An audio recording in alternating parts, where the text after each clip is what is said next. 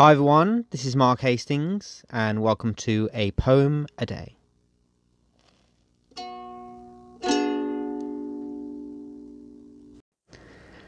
Today's poem is my poem, The Angel's Wings, which is taken from my book of short stories and poetry, Too Close to the Sun, which was published in 2016, and I hope you like what you hear. Where do you keep your wings? asked the blessed to the angel. I don't see any wings on your back.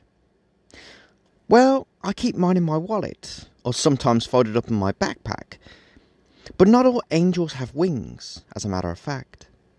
Some are artists, some are teachers, some are hairstylists, some are preachers, said the angel with a smile as they sat down next to the blessed on the park bench. Oh, really? Replied the blessed with a grin, as they slowly opened the fingers of their hands from how they had been clenched. Really, replied the angel, as they looked at the blessed and could see that they were now feeling and appearing as if they now were more relaxed. A few minutes before, however, the blessed had collapsed to the ground as if they had suffered a heart attack. Why don't angels just walk around with their wings on show? Asked the Blessed, or turn on the light above their head to tell everybody who they are? Why don't they illuminate their halo? Because in this day and age, if they did that, then everyone would want a selfie with them, wouldn't they? said the angel with a smile and a chuckled laugh. Most angels keep a low profile until they are needed. That didn't used to be the case a long time ago, a couple of thousand years ago in the past. Most of us angels only truly stretch out our wings when we are trying to get them dry after we have taken a bath. Angels take baths? asked the Blessed. Why don't you just go for a fly? I'm sure that a quick flap would get in no time them dry. Good point, replied the angel with a sparkle in their eyes. Thing is, though, the feathers of our wings poof up so badly after they get wet. Or maybe that could just be mine. Wow! exclaimed the Blessed with a laugh. I had no idea that angels could be so funny. You would be amazed at how many angels were also comedians when they were on earth. Me, I learned all my best one liners from Bill Murray on the set of Groundhog Day. You know, considering that that is a movie about a man repeating himself over and over again until he discovers that being a selfless person is the only way to break free of the endless cycle, it wasn't as boring as you may think in any way. That is one of my favourite films, actually. I must have seen it a million times. Mine too, said the angel.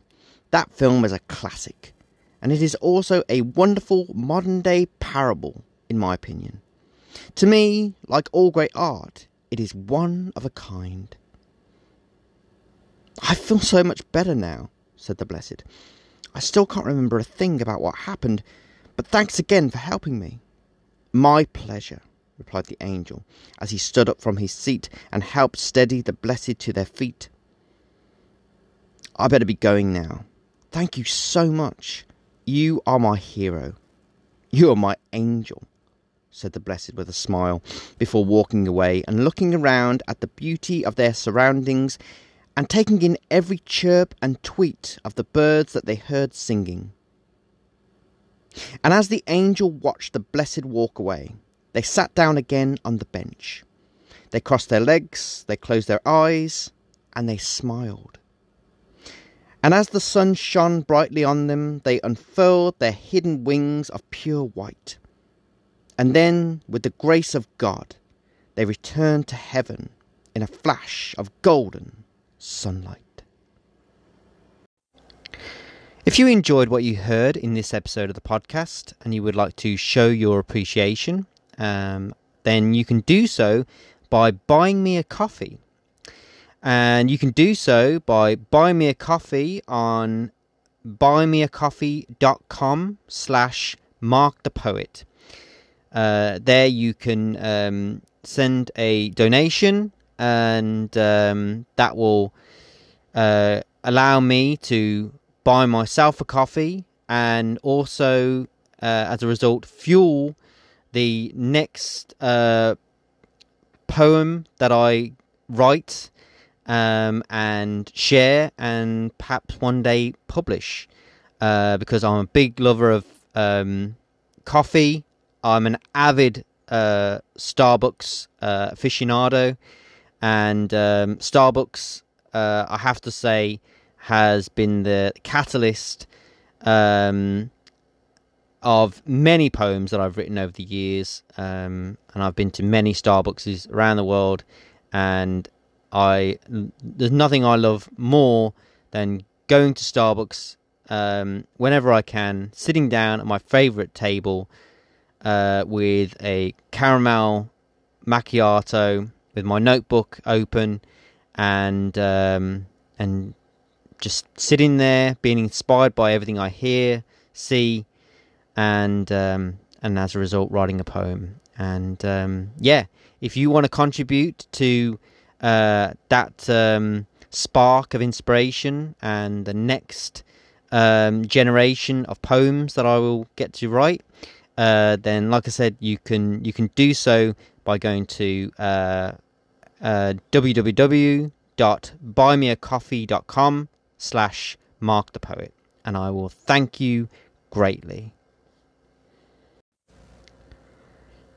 If you like what you heard in this episode of the podcast and uh, you wanted to read some more of my poetry, um, then you can do so by uh, going over to uh, markthepoet.me. Uh, that's my website where I regularly post uh, poetry that I've written.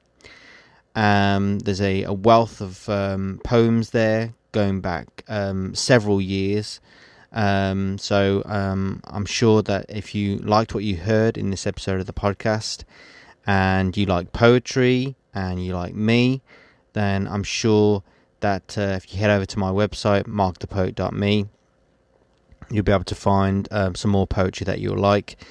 Um, and if you uh, wanted to um, buy one of my other books of uh, poetry, short stories, or novellas, uh, then you can do so uh, on Amazon. All of my uh, books, from Poet of the Sphere up to my newest book, uh, Poet of the Multiverse, are all there.